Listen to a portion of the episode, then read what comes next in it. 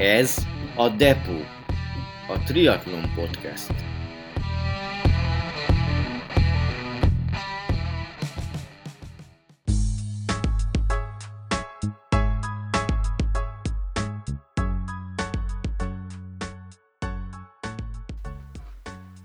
Depo. Mondhatnám úgy is, az átváltozás helyszíne. Itt lesz az úszóból kerékpáros, a kerékpárosból pedig futó. A triatlon sajátos velejárója ez, az eszközökkel zsúfolásig megtöltött tér. Egyfajta raktár, ahol megtalálható minden, ami a triatlonhoz kell. Úszószemüveg, kerékpár, futócipő. Raktár ez a podcast is, ahol sok minden triatlonnal kapcsolatos témát érintünk. Garas Attila vagyok, triatlon edző, gyere, ismerd meg velem triatlon színes világát. Azon viszont ne bánkodj, ha a mostani depóidőd egy picit hosszabb lesz, mint a versenyen. Nyitva már a depó, csekkolj be, jöjjön egy podcast a triatlonról, nem csak triatlonistáknak.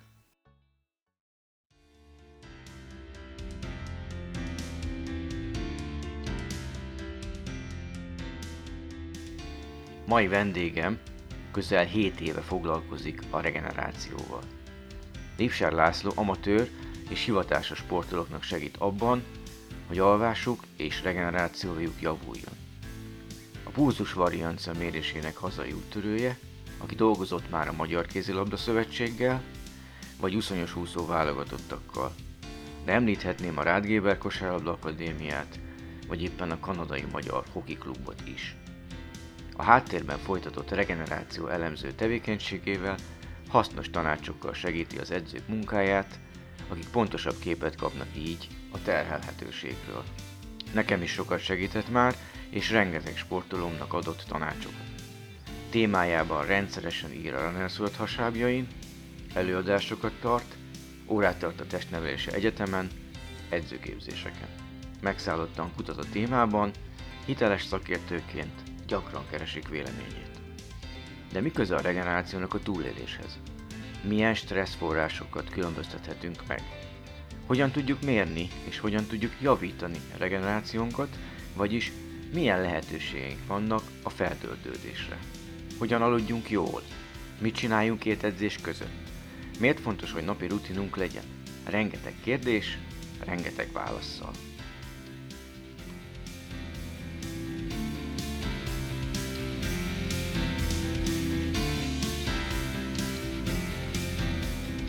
Triatlon edzőként gyakran kérdezem a sportolóimat, hogy milyen a regenerációjuk, és általában mindig az a válasz jön, hogy köszönöm, jól aludtam. De ugye valójában nem csak az alvás a regeneráció. Mi tulajdonképpen a regeneráció? Gyakorlatilag a regeneráció az egy, egy elég komplex fogalom. Hogyha nagyon röviden akarom, akarok válaszolni így a kérdésedre, akkor az egy egyensúly visszaállítási folyamat. A szervezetünk az a hosszú távú túlélésre van kitalálva, és gyakorlatilag a regeneráció ezt a funkciót tölti be. Ugye azért felel, hogy egy úgynevezett egyensúlyi állapotot, egy homeosztázis nevű állapotot állítson így helyre. Gyakorlatilag bármilyen inger ér minket, legyen az mondjuk akár csak egy levegővétel, vagy egy pislogás, az mind kizökkent minket a, a szervezetünk egyensúlyi állapotából, és a regeneráció azért felel, hogy ezt az állapotot ezt helyre tudja állítani. Gyakorlatilag ugye beszéltem itt arról, hogy, hogy, hogy kizökkent bármi minket egy ilyen egyen, ebből az egyensúlyi állapotból. Bármi, ami kizökkent minket ebből az állapotból, azt stressznek nevezzük. És ebből a szempontból nagyon fontos szerintem az, hogy hogy nagyon sokféle típusú stresszről tudunk beszélni, és ugyanígy gyakorlatilag a regenerációnak a, a fajtája is nagyon sokféle lehet. Ugye maga a betöltött funkció az, ami, ami közös ezekben. Ahogy mondtam, ez, ez gyakorlatilag a túlélés. Én, mint edző, a fizikai terheléssel stresszt okozok, de említetted, hogy többfajta stressz is létezik. Melyek ezek?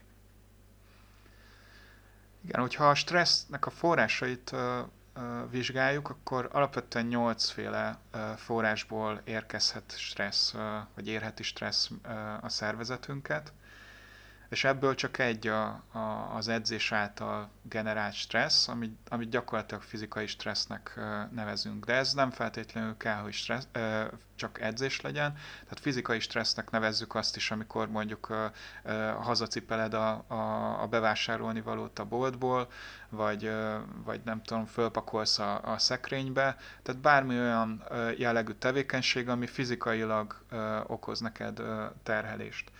De ugyanilyen stressznek nevezzük például a strukturális stresszt, amikor a szervezetet strukturális felépítésében keletkezik valamilyen fajta stressz.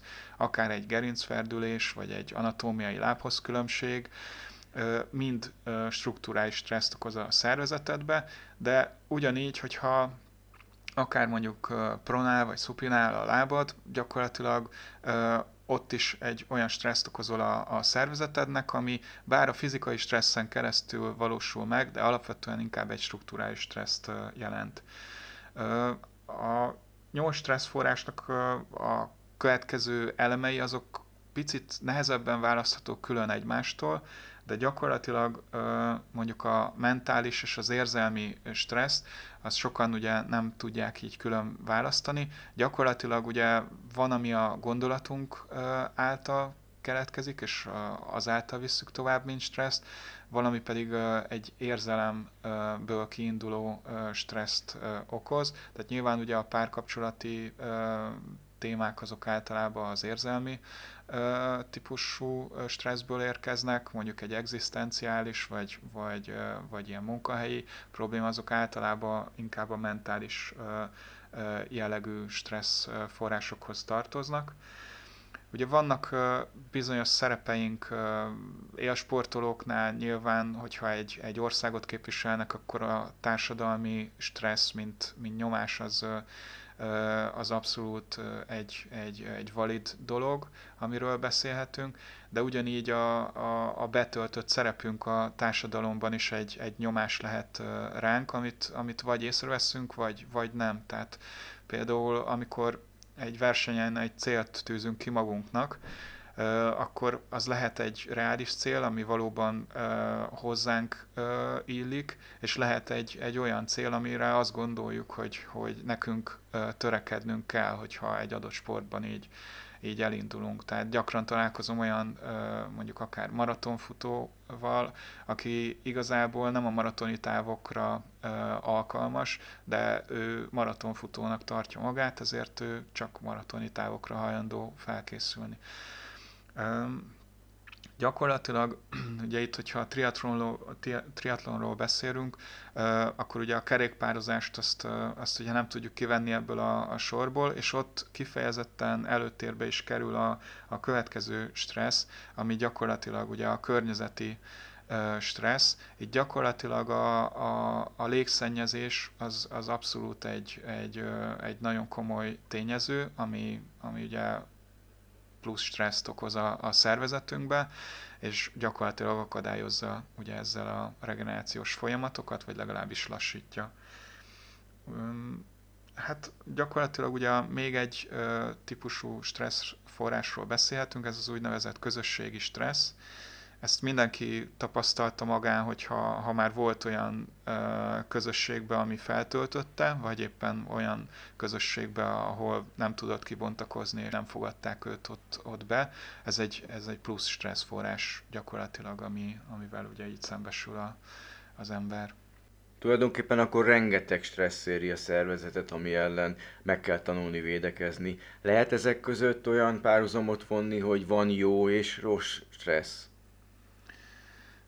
Egyértelműen, ami, ami mindenképpen kijelenthető, hogy minden stressz az energiát von el a szervezetünktől, tehát a, ugye ez, ez maga a funkció, tehát a helyreállítás folyamatokhoz ugye energiára van szükség, de magára a, az ingerre való reagálásra is szintén ö, energiára van szükségünk. Tehát akár jó, akár rossz stresszről beszélünk, mindenképpen ö, energiát fog elvonni a szervezetünktől, ez az, amiről nem szabad megfeledkezni. Úgy lehet külön választani a, két dolgot, hogy az egyiknek a pozitív hatása, a hatására tudunk építkezni, a másiknak a hatására, ami nem feltétlenül pozitív, arra kevésbé, és az sokkal inkább tudja akadályozni a, a későbbi törekvéseinket, akár a teljesítményre, akár az egészségre vonatkozóan hogyha már ugye erről a témakörről beszélünk, akkor gyakorlatilag ugye elkerülhetetlen, hogy a, a különböző ingerekhez való alkalmazkodásról uh, is ugye beszéljünk. Igen, az edzés elméletben is ez az alkalmazkodás egy fontos tényező, hiszen a fizikai terhelésre, fizikai stresszre egy válaszreakciót vált ki a szervezetben és alkalmazkodik, de a regeneráció területén ez hogy jelenik meg?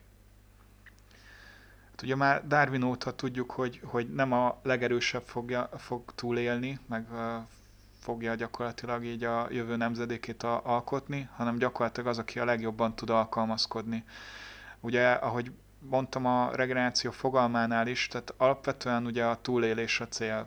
Tehát a túlélést azt ugye az alkalmazkodással uh, tudjuk uh, uh, megvalósítani, és gyakorlatilag ugye ezt az alkalmazkodási folyamatot a, úgy tudjuk megszokni, vagy hát úgy, úgy tud a szervezetünk hozzászokni ehhez az ingerhez, hogyha minél gyakrabban és, és minél inkább jellemzően éri a szervezetet ez a, ez a fajta inger.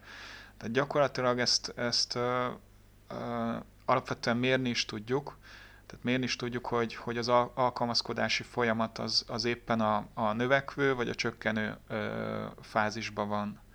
Hogyan tudjuk ezt mérni? ugye alapvetően az idegrendszerünk az, ami, ami rendkívül sok folyamatot, tehát a szervezetünkben zajló folyamatoknak a 80-90%-át szabályozza. Tehát ugye itt az autonóm idegrendszerről beszélek most. És gyakorlatilag az autonóm idegrendszernek két ága van. Ugye az egyik ugye a stresszre adott válaszokért felel, ugye ez, a, ez az úgynevezett szimpatikus idegrendszeri ág, a másik pedig ugye a regenerációs folyamatokért felelős, ez az úgynevezett paraszimpatikus idegrendszeri ág. Gyakorlatilag ugye ma már elég pontosan tudnak mérni a különböző mákaspántok és és egyéb eszközök, amik most már akár optikai szenzorral dolgoznak. De gyakorlatilag még 30-40 évvel ezelőtt ugye csak EKG-val volt lehetséges a, a valamennyi szívdobbanásunknak a rögzítése. Ma már ezt egy egyszerű mákaspántal is meg tudjuk oldani. És hogy ez miért, miért fontos? Gyakorlatilag ugye a jelentőség az ott van, hogyha valamennyi szívdobbanást tud, tudunk rögzíteni, akkor nem csak a púzus mérésére van lehetőségünk, hanem egy úgynevezett púzus variancia mérésére is, ami gyakorlatilag a szívdobbanásaink közt eltelt idő hosszának a változékonyságát jelenti. Ez a mutató, ez, ez alapvetően arra alkalmas, hogy a szervezetünknek a, a különböző reakcióit mérni tudjuk.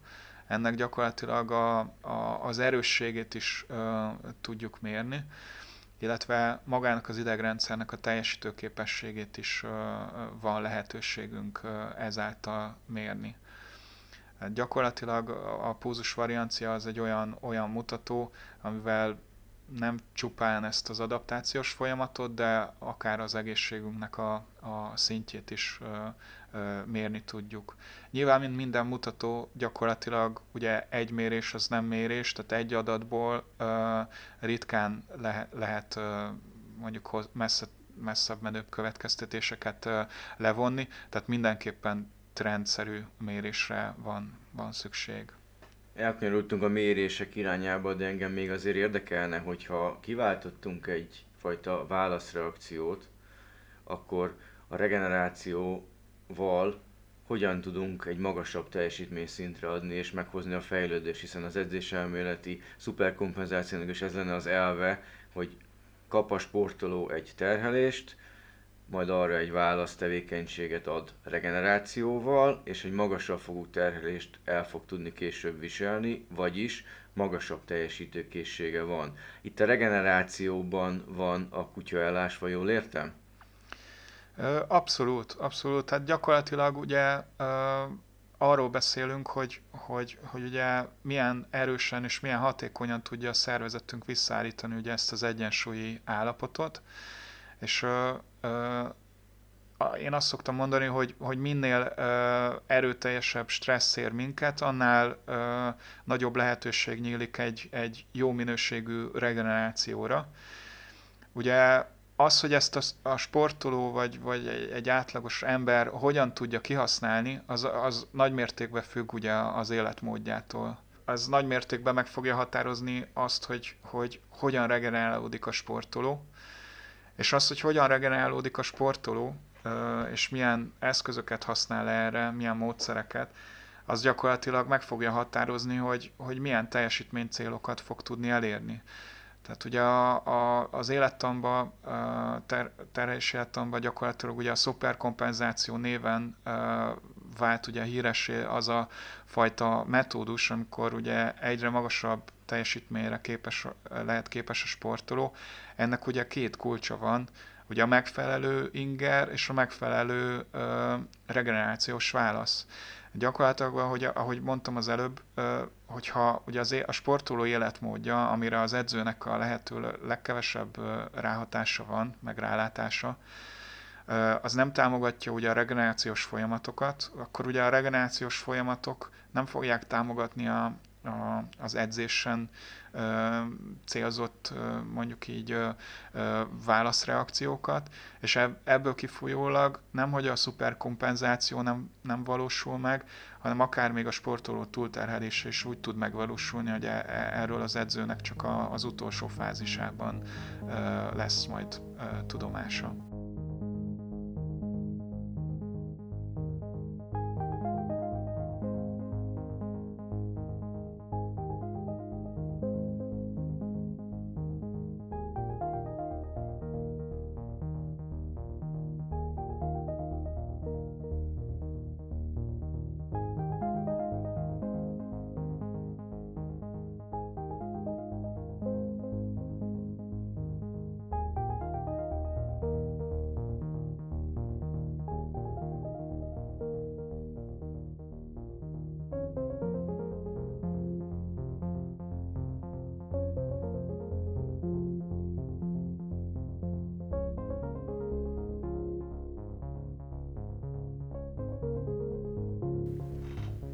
Ahogy Monspart Sarolta mondta egykor, a jó futó pihenni is tud, esetünkben a jó triatlonista is tud pihenni.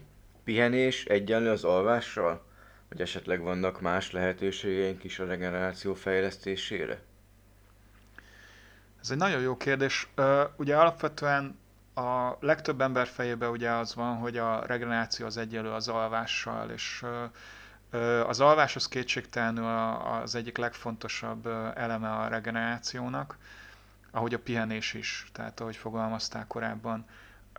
Gyakorlatilag ugye első körben azt definiálnám, hogy a regeneráció és a rehabilitáció az ugyan, nem ugyanazok a fogalmak. Ez, ez is gyakran a, így a közjedelemben így, így összekeveredik és ezért, ezért ugye mondjuk például egy edzést követő időszakot azt regenerációnak nevezünk, miközben az nem biztos, hogy regenerációval telik. Ugyanígy az alvás, az alvás időhosszával mérjük, hogy az mennyire volt regeneráló, ez sem teljesen állja meg ugye a, a helyét.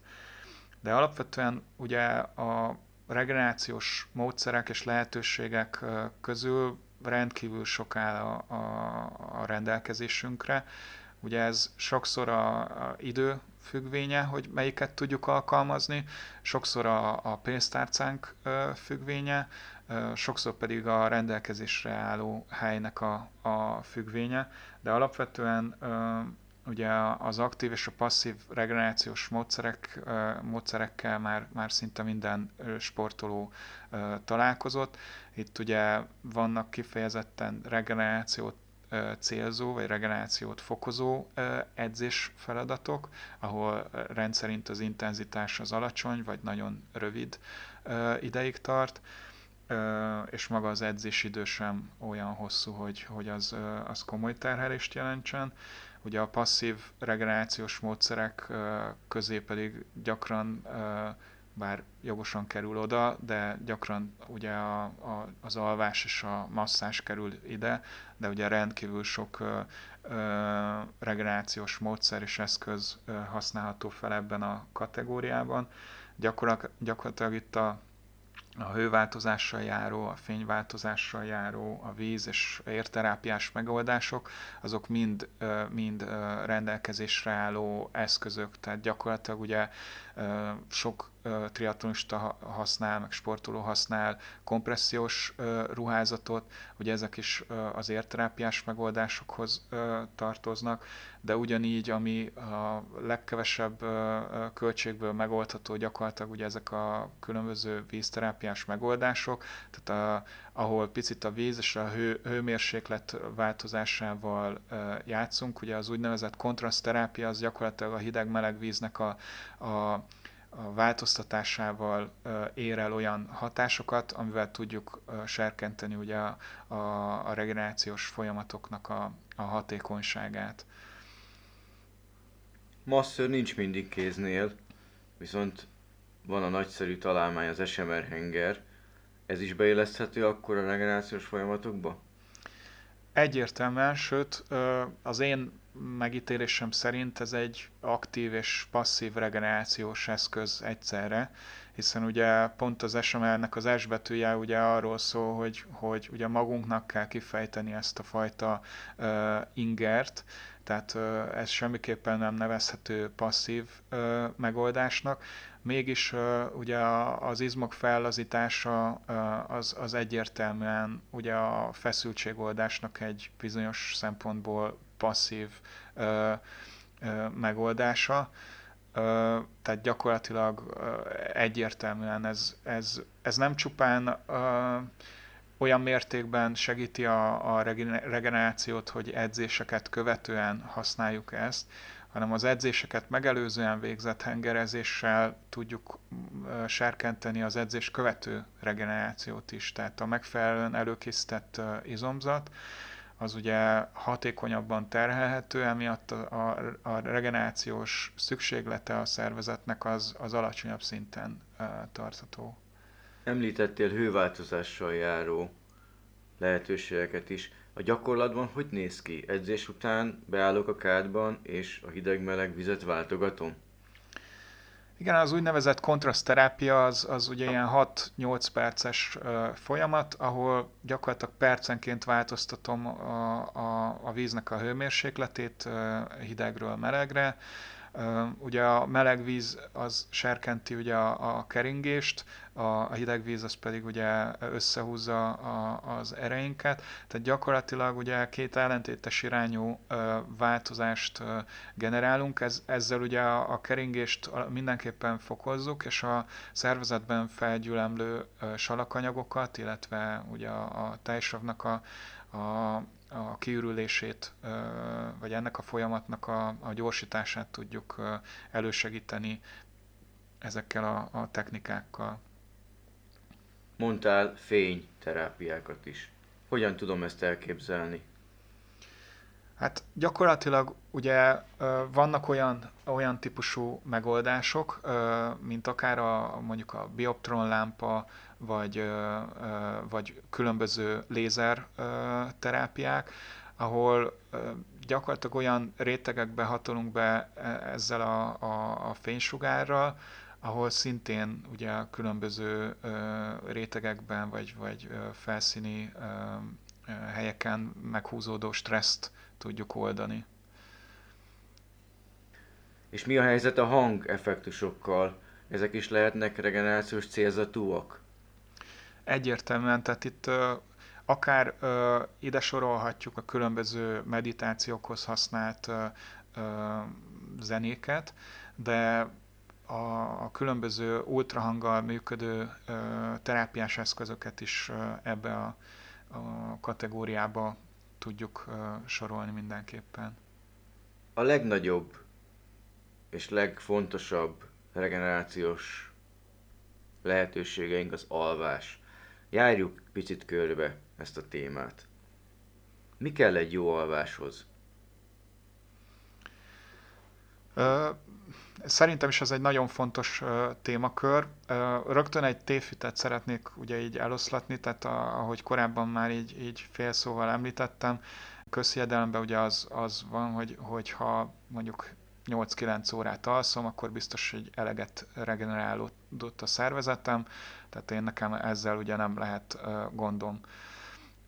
Elég sok mérést hajtottam már végre sportolókon, nem sportolókon, és, és a, a konklúzió ezekből a mérésekből az egyértelműen az, hogy, hogy a, az alvásidő hossza az bár egy fontos tényező, de nem meghatározó az a, a, abból a szempontból, hogy, hogy mennyire regenerálódtam. Tehát gyakorlatilag itt a, a, az alvásidőnk, az, vagy az alvásunk minősége az a napközben hozott döntéseinknek a, az eredménye. Arról beszélünk, hogy, hogy minden olyan feszültség, minden olyan stressz tényező, legyen az az edzés, vagy legyen az a munkahely, legyen az a párkapcsolat, a gyerekeink, a család, a, az egzisztenciális helyzetünk, ezeket mind bevisszük a, a, az alvásunkba, hogyha nincsen megfelelő stratégiánk arra, hogy, hogy hogyan küzdjünk meg ezekkel a, a különböző stresszfaktorokkal. Tehát, hogyha elképzeljük mondjuk a, egy, egy ideális edzésnek a felépítését, akkor ott ugye van bemelegítés, van maga az edzés folyamat, és van a levezetés.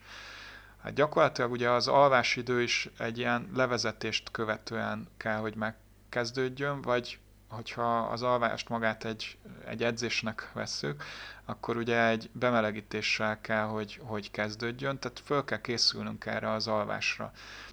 Hogyan melegítsek be akkor az alvásra? Hát gyakorlatilag, hogyha ugye mint bemelegítésről beszélünk, tehát gyakorlatilag az alvásidőnknek az előkészítéséről beszélünk, akkor hasonlóan az edzés munkához nagyon fontos, hogy, hogy figyelembe vegyük a célt. Tehát mi a cél ugye az alvás, alvásunk során? Vannak bizonyos fiziológiai célok, meg vannak komfort célok, és, és vannak, vannak ugye hosszú távú céljaink is. Tehát gyakorlatilag ugye a tervszerűség az egy, az egy nagyon fontos tényező, tehát hogy az edzés munkának is van gyakorlatilag, tehát egy tervbe illeszthető be, hogyha a megfelelő edzésmunkát végzünk. Az alvásidőnek is gyakorlatilag tervszerűen kell megvalósulnia, tehát az nem egy jó alvás metódus, hogyha minden nap máskor, más időben megyünk lefeküdni. Tehát fontos, hogy, hogy ebben találjunk egy, egy, egy rendszert, vagy kövessünk egy, egy rendszert, ami számunkra a leginkább megfelelő. Hogyha ez megvan, hogy, hogy mikor fekszünk le minden nap, beleértve a hétvégét is, akkor gyakorlatilag ehhez képest tudjuk kiszámolni azt, hogy mennyi időre van szükségünk ugye erre a bemelegítésre. A bemelegítés az gyakorlatilag arról szól, hogy a, ugye az alvásidőnk során ugye a testhőmérsékletünknek ö, ö, csökkennie kell, gyakorlatilag a púzusunknak csökkennie kell, tehát minden olyan tevékenységet ö, tudunk végezni, illetve érdemes végezni, ami gyakorlatilag ezeket a, a, a, a célkitűzéseinket támogatja. Tehát semmiképpen nem érdemes ugye tévézésből alvásba váltani, mert viszonylag nehéz a szervezetünknek átállni egy, egy ilyen ingerről gyakorlatilag a, a regenerációs folyamatba, de hogyha folyamatosan csökkentjük a szervezetünket ért ingereket, akkor a bemelegítéshez hasonlóan felkészítjük a szervezetünket az alvásra. Ugyanúgy, ahogy a, egy, egy edzés során is a megfelelő ruhadarabok kiválasztása az egy kulcsfontosságú tényező, leginkább ugye a, a testünk testhőmérsékletünk miatt. Gyakorlatilag ugye az alvás során is arra kell figyelnünk, hogy egyrészt a szobának a hőmérsékletét ideális tartományba tudjuk tartani. Ugye itt a, a, a tudományos mondjuk így forrásokban ez a 18-20 fok körüli hőmérséklet az, ami ideális, de ez egyénenként el, el tud térni. Van, aki ennél uh, hűvösebb szobába tud jobban regenerálódni, van, akinek azért kell a 21-22 fok. Alapvetően én azt tudom mondani, hogy, hogy uh, uh, hogy gyakorlatilag minél természetesebb környezetet teremtünk magunknak, annál jobban tudjuk megágyazni gyakorlatilag az alvás magjának a, a, ugye ezt a, az előkészítését. Gondolom a fényviszonyokat is elő kell készíteni. Mi a helyzet a sötétben való alvással, a fény mellett való alvással? Hogyan oszlanak ezek meg? Igen, nagyon jó, hogy ezt behoztad. Alapvetően ugye az alváshigiéniának több eleme van, a fény az egyik. Tehát alapvetően ugye sötétség kell ahhoz, hogy, hogy a szervezetünket a lehető legkevesebb inger érje. Ugye a fény is egy inger a szervezetünk számára, amivel gyakorlatilag ugye ébren tartjuk a, a szervezetünket. És ez nem feltétlenül kell, hogy, hogy, hogy a szemünket érje, elég, hogyha a, a bőrnek valamilyen érzékelő sejtjei gyakorlatilag ugye érzékelik ugye a fénynek a hatását, éppen ezért érdemes teljes sötétséget kialakítani a, a szobában, Hogyha erre nagyon nincs lehetőségünk, mert mondjuk olyan környezetben uh, alszunk, akkor viszont mindenképp arra kell törekedni, hogy legalább a, a szemünket ne érje ez a fajta uh, fényhatás. Erre gyakorlatilag uh, különböző ilyen alvómaszkok nagyon jó lehetőséget biztosítanak. Ugye az alváshigiéniának egy másik tényezője ugye a hang, hanghatás, tehát arra is érdemes törekedni, hogy a lehető legkevesebb hanghatás érje a szervezetünket. Itt is az a, az a cél, hogy, hogy, hogy a lehető legtöbb dolgot kiszűrjük, hogyha ez máshogy nem megy, akkor akár füldugóval is érdemes felszerelkeznünk hogyha mondjuk akár egy olyan szálláson ö, lakunk, ahol ugye többen vannak, és ugye nincs lehetőségünk arra, hogy valakinek a horkolását, vagy adott esetben a környezeti zajokat kiszűrjük, akkor, ö, akkor a füldugó az egy megfelelő eszköz lehet erre. A komfort az, az, az, az egy, egy következő eleme ugye az alváshigiéniának. Nagyon nem mindegy, hogy, hogy ugye milyen ágyon alszunk, milyen testpozícióban alszunk, van-e bármilyen fájdalmunk, hogyha van, akkor, akkor arra tudunk-e olyan megoldást kialakítani különböző párnákkal, amivel ezt a fájdalmat csökkenteni tudjuk, hiszen ugye ezek mind, mind ronthatják ugye az alvás minőségünket. A bemelegítés után jön a főrész, maga az alvás. Tudjuk, hogy az alvás fázisokból épül föl, mindegyik fázis regeneráló hatású, vagy van közöttük esetleg kakuktojás? Igen, ez egy ö, nagyon jó kérdés, és ö, nagyon exaktul azért ne, erre nem lehet válaszolni, mert van olyan ö, egyén, akinél valamennyi alvásfázis regeneráló hatású, csak eltérő mértékben. De hogyha fizikai értelembe vesszük a, a regenerációt, tehát a fizikai regenerációnak a, a, az idejét, akkor az egyértelműen a, a négy alvásfázisból, amin végigmegyünk így egy alvásciklus során, gyakorlatilag az egyedül a, a mélyalvás fázisban valósul meg. Tehát, hogyha egy sportolónak a mélyalvási ideje az ugye nagyon alacsonyan marad, valamilyen okból kifolyólag, akkor azt szinte biztosra vehetjük, hogy egyrészt a szuperkompenzáció semmiképp nem fog megvalósulni, vagy nem valósulhat meg, de az is biztos, hogy, hogy ennek előbb-utóbb a teljesítményben is komolyabb következményei lesznek. Tehát egy sportolónak, amire egyértelműen ügyelnie kell, az az, hogy a mélyalvás fázisban megfelelő időt töltsön.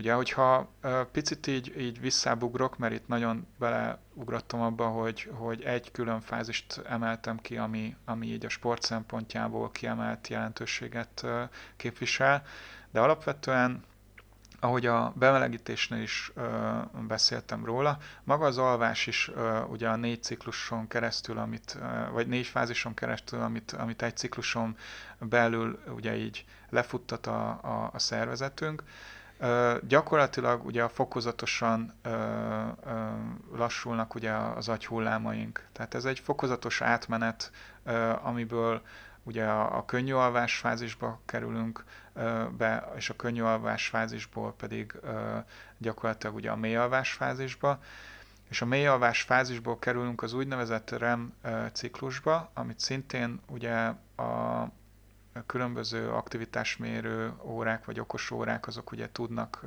elkülöníteni a, a mély alvás fázistól. Gyakorlatilag itt történik meg a, az információ feldolgozás. Ugye amit kérdeztél, ez, ez nagyon közel van ugye az ébrenlét, ébrenléti állapothoz, tehát gyakorlatilag itt nem feltétlenül mindig valósul meg a regeneráció. Ugye azzal, hogy, hogy itt a szervezetünk egy információt dolgoz fel, ugye ebben a fázisban álmodunk, és ebben a fázisban gyakran valósulnak meg olyan folyamatok, amik, amik nem mindig járnak regenerációval együtt.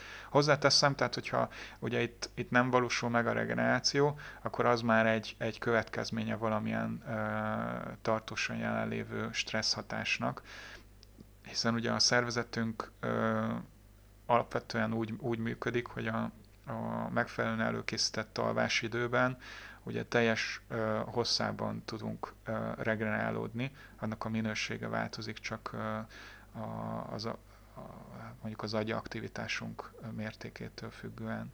Egyébként hogy lehet ezt pontosan mérni? Említetted itt az okos karkötőket, okos órákat, különböző eszközöket. Hogyan lehet ezt pontosan mérni? Egyáltalán pontosan mérnek ezek az eszközök?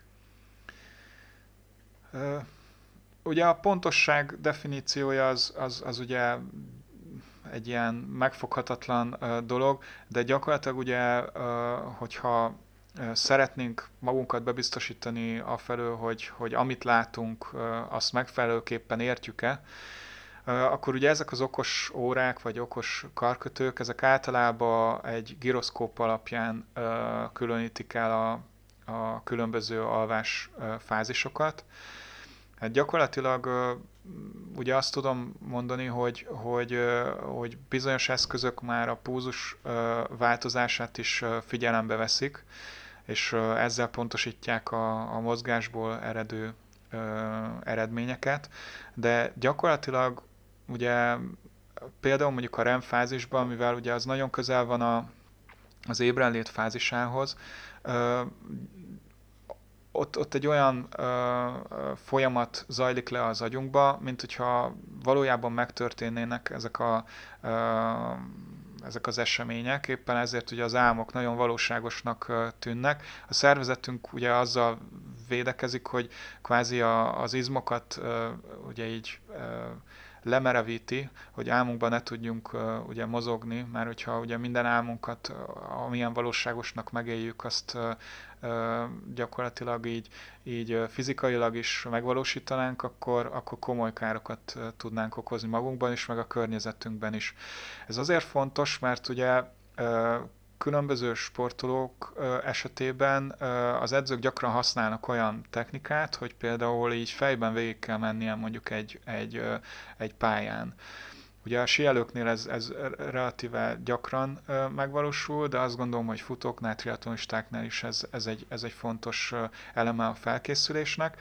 És így tudjuk a legjobban ezt lemérni, hogy, hogy gyakorlatilag a szervezetünkre bizonyos tekintetben ez, ez így is úgy is egy, egy komoly terhet ró. Tehát gyakorlatilag, bár a fizikai része kimarad ugye ennek a, a teljesítésnek, de a mentális része az ugyanúgy megvalósul, és e, ebből kifolyólag ugye az alvásnak is van bizonyos fajta energiaigénye, és ezzel ugyanúgy számolni kell, mint egy edzésnél, akár mondjuk hogyha erről beszéltünk, tehát mondjuk akár egy pályának a, a bejárása fejben, az is egy, egy, egy, egy, egy konkrét edzés feladat.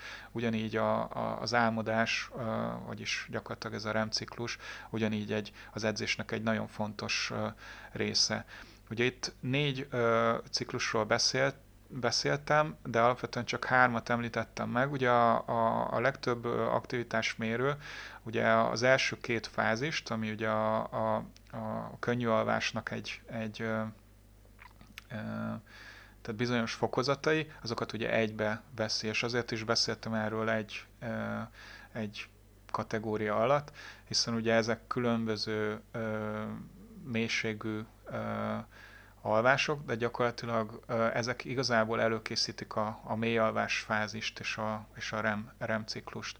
Egy alvás alatt mondjuk egy egészséges ember 4-6 ilyen cikluson megy keresztül, és ha véletlenül valakit fölébresztenek alvás közben, akkor is mindig lefut ez a 1-2-3-4 ciklus, csak nagyon-nagyon gyorsan. És ugye amikor ilyenkor felébresztenek minket mondjuk a mélyalvás fázisba, vagy akár a, a REM ciklusba, akkor ugye a REM ciklus az, ami a legkevésbé megterhelőbb, de hogyha a mély alvás fázisba ébresztenek fel minket, akkor pont amiatt, hogy lefut ez a program, de nagyon gyorsan, hogy hirtelen ugye azt tudjuk, hogy hol vagyunk. Itt ide kapcsolódik az, hogy hogyan keljünk föl, tehát ugye megvoltunk a főrészsel, hogyan keljünk föl, ha már a előkészítésre, úgynevezett bemelegítésre időt szántunk, akkor milyen legyen az ébredés, mire keljünk, hogyan keljünk. Nyilván nem mindig ballábbal, mert az szerencsétlenséget okoz, de mégis mire figyeljünk, amikor fölkelünk az ágyból. Ez egy nagyon fontos dolog, és szerintem nagyon kevesen is figyelnek erre, úgyhogy szerintem nagyon jó, hogy erről beszélünk. Gyakorlatilag, amikor ugye fölkelünk, akkor hát így gondolatban már el is indult a napunk. Ez az, amit el, érdemes el, elkerülni. Tehát kidolgozni egy olyan mondjuk protokollt, vagy egy olyan ö, működésmódot, vagy folyamatokat, amiket közvetlenül alvást követően végzünk. Ami nagyon fontos, hogy, hogy önmagában az ébredés, hogyha mondjuk ezt ébresztő órára ö, ö, hajtjuk végre, már az is egy elég komoly stresszt jelent. Én dolgoztam olyan ö, emberrel, akinek a reggeli ébresztő óra az gyakorlatilag olyan stresszt okozott, hogy két-három óráig tartott ennek a hatása a, a szervezetével. Tehát nagyon fontos az, hogy hogy, hogy a felkerési időt is uh, így standardizáljuk, tehát hogy az egy, az egy fix időpontban tört, történjen, és akkor előbb-utóbb nem lesz szükség ugye az ébresztő órára sem, tehát ezt a stresszt ki tudjuk uh, szűrni a, az életünkből. Hogyha ez mondjuk már megvan, akkor is arra érdemes figyelni, hogy ne fölpattanjunk az ágyból, mert az megint csak egy, egy, egy jelentős stressz lesz, amire a szervezetünk még nincs felkészülve. Így vagy úgy meg fogja oldani, de nem mindegy, hogy milyen áron. Éppen ezért a fokozatosságra érdemes törekedni. Tehát kinyitjuk a szemünket, ugye érzékeljük a környezetünkből érkező ingereket, érdemes az oldalunkra fordulni, hogyha esetleg a hátunkon ébredünk, és gyakorlatilag oldalt felkelni úgy, hogy a, a, a, gyakorlatilag a kezünkkel letámaszkodunk. Ennek azért van jelentősége, mert hogyha a háttal fekszünk, vagy a hátunkon fekszünk, és gyakorlatilag úgy kelünk föl, akkor rögtön már a, a gerincünkre és a, a nyaki szakaszra is egy olyan komoly terhelést rakunk, hogyha így hirtelen így, így felülünk, amit, hogyha kevésbé edzett sportolók mondjuk a vérnyomásuk alakulásába elég komolyan így, így érzékelhetnek, tehát gyakorlatilag ilyenkor azért így nappal is fel tudnak jönni a csillagok, és, és elkezdhetünk ugye, ugye szédülni egy, egy rövid ideig. Tehát ezt tudjuk megelőzni úgy, hogy, hogy, hogy gyakorlatilag a fokozatosságot követjük, oldalunkra fordulunk, föl segítünk a, a felkelésben ugye a kezünkkel.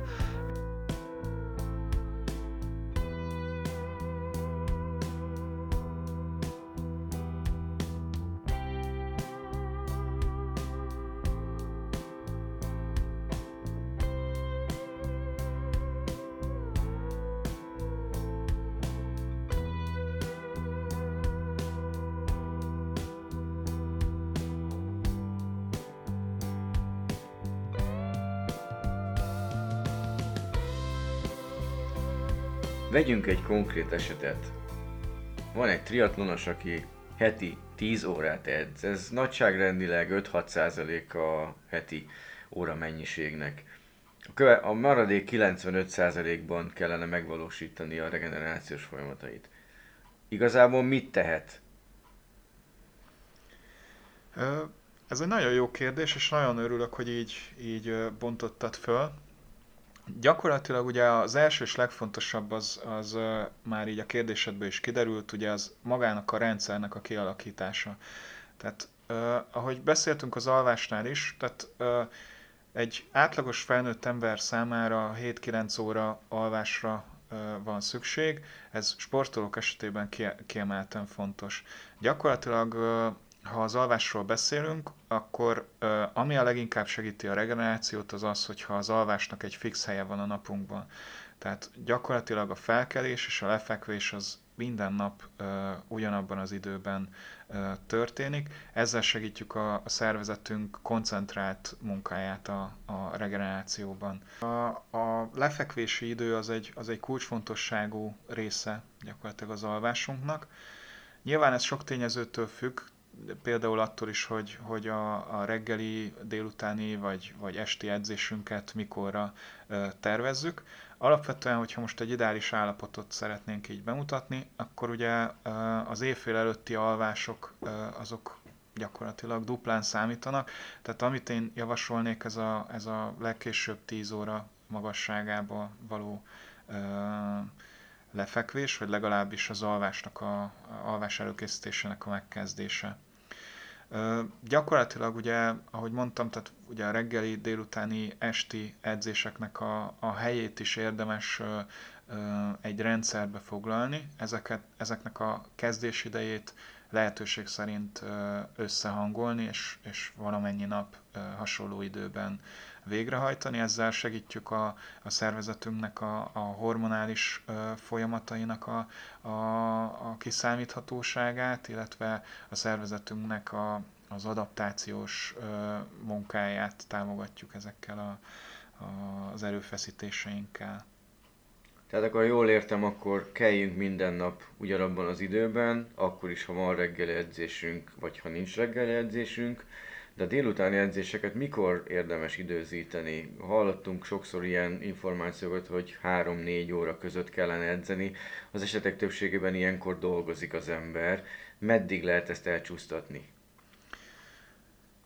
Igen, ez, ez, ez egy helytálló megállapítás. Tehát ez a 3-4 óra közti időpont az, amikor a, kvázi a testhőmérsékletünk a legideálisabb arra, hogy, hogy egy edzésmunkát el tudjunk végezni, gyakorlatilag ekkor lenne a leghatékonyabb. Nyilván nem mindig adott ez a helyzet amatőr sportolók esetében, tehát gyakorlatilag arra kell ilyenkor figyelni, hogy, hogy lehetőség szerint a, az alvásidőtől legalább 3-4 órányi távolságra fejezzük be a, a, az és és a, az esti edzésnek ilyen szempontból kiemelt szerepe van, hiszen ugye a, a levezetés az gyakorlatilag már gyakorlatilag a, a, az alvásidőnket fogja ugye előkészíteni. Tehát minél inkább koncentrálunk a, az edzésmunkánknak a, a, a, tehát az intenzitás csökkentésére, annál hatékonyabban fogjuk tudni segíteni a, a regenerációnkat az alvásidőnkön belül. Korábban beszéltünk itt róla, még műsoron kívül, hogy a regenerációnak az edzés előtt is már jelen kell lennie, és az edzés után is fontos. Ugye sokan csak az edzés utáni regenerációra gondolnak. Edzés előtt hogyan tudunk olyan állapotba kerülni, hogy az edzések jó minőségben készüljenek el? Igen, azt a példát szoktam erre hozni, hogy uh, ugye egy autó sem megy üzemanyag nélkül, vagy, vagy energiaforrás nélkül, tehát gyakorlatilag, hogyha a regenerációnk az, az nem áll rendelkezésre így az edzést megelőzően, tehát a szervezetünk nincs kész a terhelésre, akkor magának a terhelésnek sem lesz, tehát a maga a terhelés sem éri el azt a célt, amit, amit szeretnénk. Éppen ezért gyakorlatilag a regenerációval már az edzést megelőzően is foglalkoznunk kell, a keringési rendszerünket ugye föl kell készítenünk arra a terhelésre, ami, a, ami ránk vár. A legkönnyebben elérhető eszköz erre egyértelműen a henger. A hengerrel gyakorlatilag ugye a, az izmainknak a, a mobilitását tudjuk ö, ö, ö, így segíteni, és ugye a keringést tudjuk fokozni ö, gyakorlatilag arra a szintre, ahol már a, az edzésnek a, a bemelegítés fázisára át tudunk ö, térni. És edzés után? Edzés után pedig pont az ellenkezője az, ami a, a, a célunk, de nyilván a, az edzés által kiváltott ingernek a, a, a csökkentése, az izomban megjelenő feszültségeknek a, az oldása. Ugye, ahogy beszéltünk korábban a, a strukturális stresszről, gyakorlatilag itt, itt ugye a, a fizikai stressz, amit ugye az edzés uh, inger kivált, az gyakorlatilag az izmainkba akár, hogyha nem foglalkozunk ezzel a, a regenerációs résszel, így az edzést követően, akkor ugye kialakulhat egy strukturális stressz, ami ugye gátolja majd a regenerációnkat. Tehát ilyen, ilyenkor, amikor ugye befejezzük az edzés, edzésünket, és ugye a levezetésen már, már túl vagyunk, akkor érdemes arra gondolni, hogy hogyan lehet segíteni ugye a regenerációnkat. Erre több ö, megoldás is ö, van, de érdemes egy, egy folyamatot ö, követni ebben a, a, a kvázi a rendszerben. Tehát a, az első és legfontosabb, a, ahogy a, a levezetéssel ö, végeztünk, az gyakorlatilag ugye a hidratáció. A hidratáció az, az, az ugye nem csak a regeneráció szempontjából, hanem az általános egészségünk és a, a, hát a szervezet normális működéséhez is elengedhetetlenül szükséges. Ezt követően érdemes gyakorlatilag a keringéssel foglalkoznunk, amit első körben gyakorlatilag egyfajta, már ugye korábban beszéltem róla, ezzel a kontraszterápiával tudjuk a legkönnyebben segíteni tehát gyakorlatilag a hideg-meleg víznek a, a váltogatásával tudjuk a keringést olyan szinten fokozni, hogy az edzés által kiváltott vagy megjelent salakanyagok azok minél gyorsabban ki tudjanak ürülni a, a szervezetünkből. Hogyha sorozatterhelés alatt vagyunk, tehát nem egy éves edzés munka során, akkor ilyen szempontból nem mindig a kontraszterápia a legideálisabb eszköz, hanem akár mondjuk egy, egy hidegvizes fürdő, vagy egy jegeskád abszolút hatékony eszköz tud lenni. Én arra hívnám csak föl a figyelmet, hogy, hogy ez a normál edzés folyamatba, tehát nem javaslom, hogy ezt, ezt beiktassuk, hiszen ugye ez lassítani fogja az adaptációt a, a szervezetetekbe, tehát gyakorlatilag ezt speciális esetekre érdemes fenntartani. Hogyha ezen túl vagyunk, akkor, akkor szoktam javasolni ugye a kompressziós ruházatoknak a, a viselését. Ugye gyakorlatilag ezt, ezt akár utazás közben, ugye, hogyha ülőmunkát végzünk, akkor aztán kiemelten fontos mondjuk egy, egy triatlonista esetében. És Hogyha ez, ezt is már ugye felvettük, ezt a ruházatot, akkor érdemes gondoskodnunk a, a, az ásványi anyagokról, makro- és mikrotápanyagok pótlásáról, hiszen ugye ez is elengedhetetlen ahhoz, hogy, hogy, hogy a megfelelő szintű regeneráció az, az meg tudjon történni. Tehát táplálkozás esetében én, én mindig a kiegyensúlyozottságnak vagyok a, a híve, tehát ö, ö, nyilván minél nagyobb a, a, az edzésterhelés, annál ö, több erőforrást használunk ezzel föl, és, és ugye ennek a pótlásáról mindenképpen gondoskodnunk kell, de, de alapvetően a kiegyensúlyozott táplálkozással és a rendszer, rendszerszerű táplálkozással a, a nagyon aránytalan tápanyagbevitelt azt el tudjuk kerülni. Reggel úszik a sportoló, délután pedig van egy futóedzése, úszás után lefürdik, rajta van a kompressziószer, bemegy a munkahelyére, stressz hatások érik, aludni nyilván nem tud, nem szerencsés legalábbis, mert a főnök az háklis erre a dologra. Mit tud tenni a délutáni edzés minőségének a javításában? Főleg itt a két edzés közötti eltelt időszakban lévő regenerációs serkentő folyamatokra gondolok. Alapvetően két, két irányt különböztetünk meg. Ugye, hogy a sportolónak van-e gondja az alvással, vagy, vagy nincs. Hogyha nincs gondja az alvással, az az egyszerűbb helyzet, és az egy ideálisabb helyzet is Ekkor van egy ö, speciális ilyen délutáni pihenő, ez, ez az úgynevezett power nap. Ez gyakorlatilag egy ilyen 15-20 perces koncentrált pihenő, amit akár ülőhelyzetben is, akár az autóban ülve is csukott szemmel így, így meg tudunk valósítani.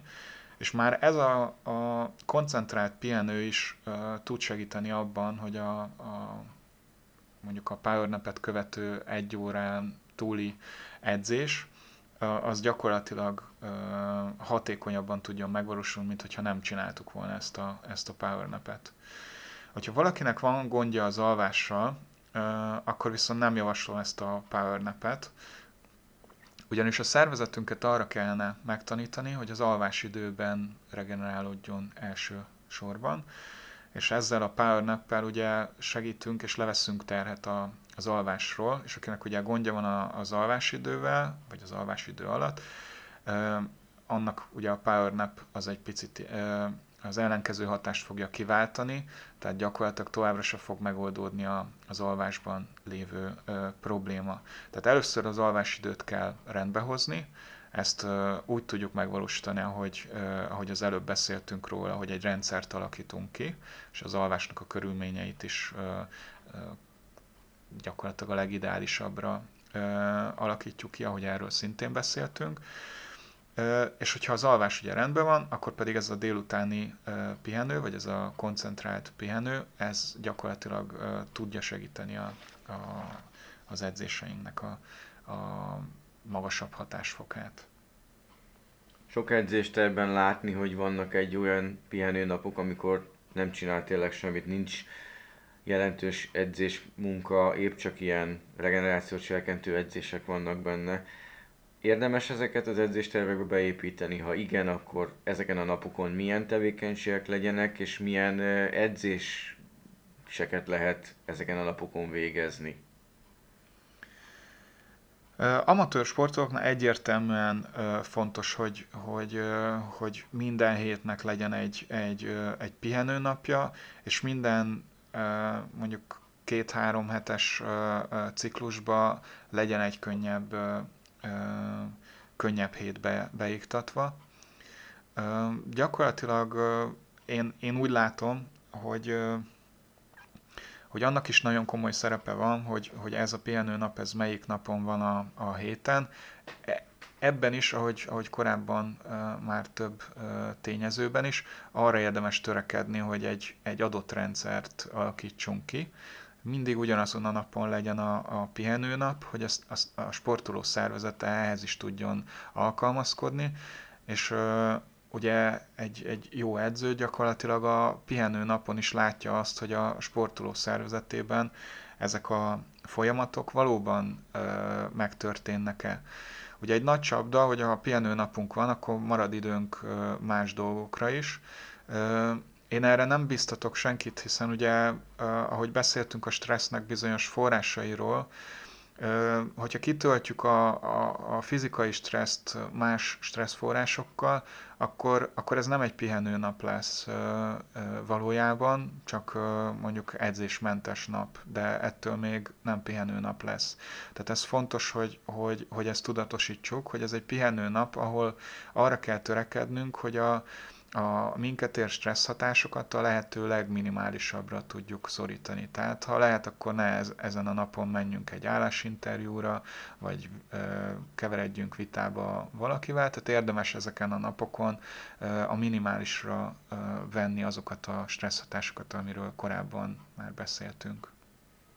Igen, nekem is volt ilyen példám, hogy ö, ugye a hétvégi edzésterhelés az magasabb időszámban, időben történik, ezért adódott, hogy akkor egy hétfői pihenő nappal tudunk indulni.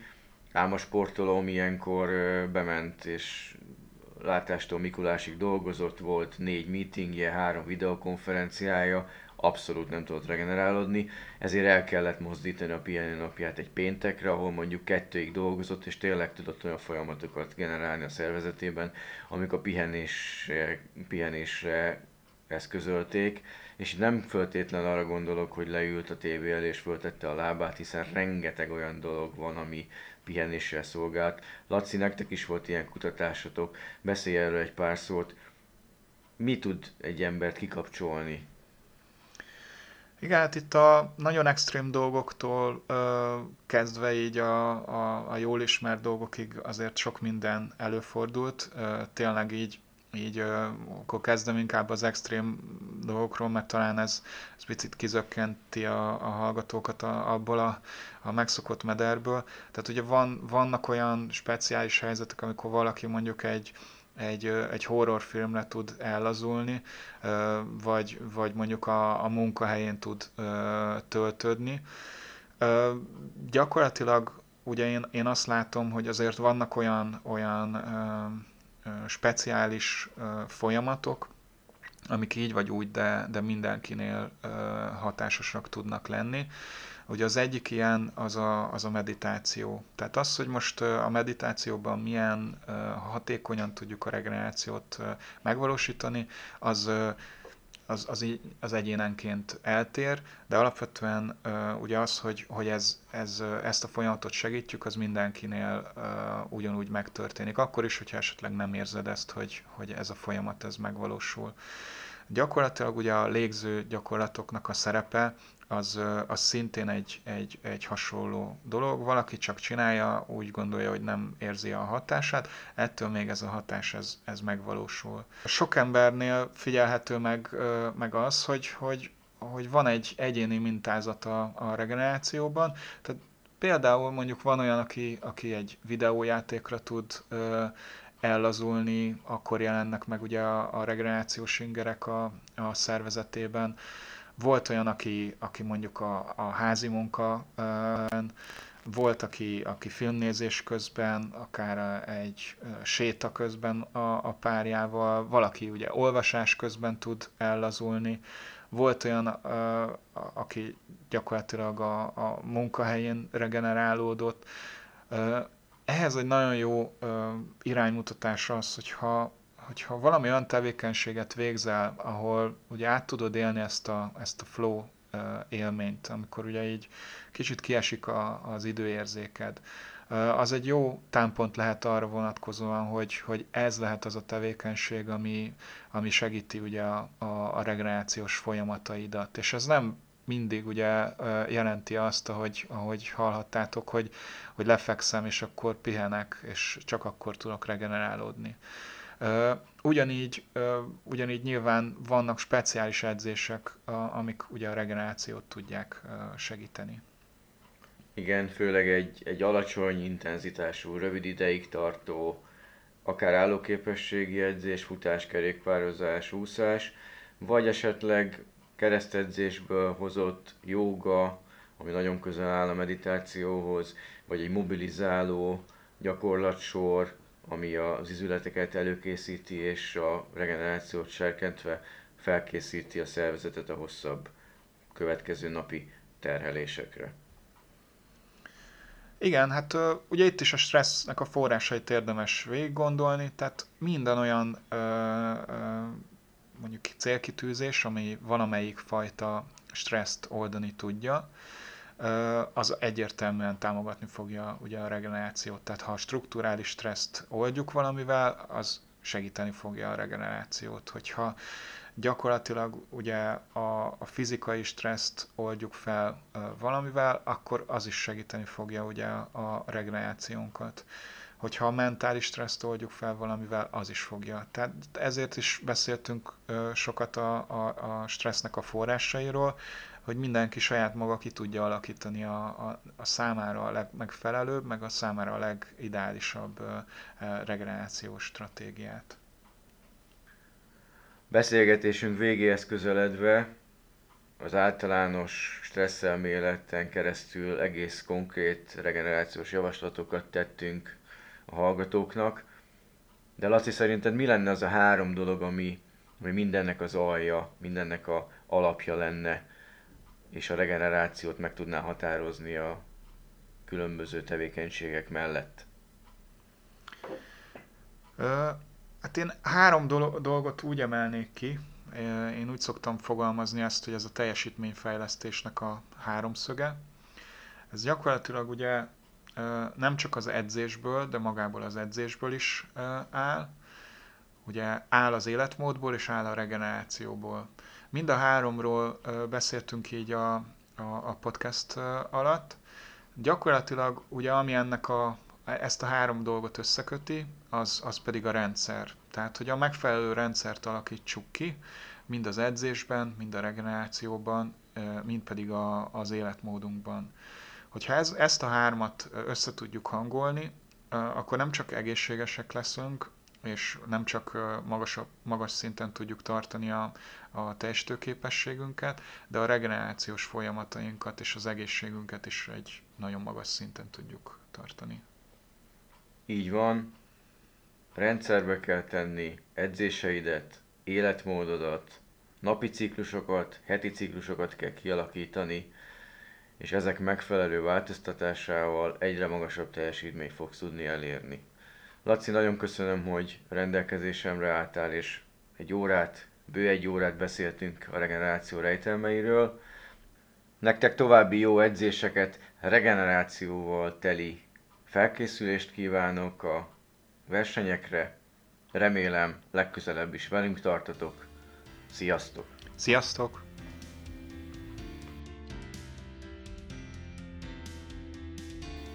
Ez volt a Depó. Ha tetszett, a korábbi részeket meghallgathatod a legnagyobb podcast csatornákon. A Google, az Apple Podcast és a Spotify-on megtalálsz bennünket. Kövess bennünket Instagramon, Facebookon, oszd meg bátran tartalmainkat,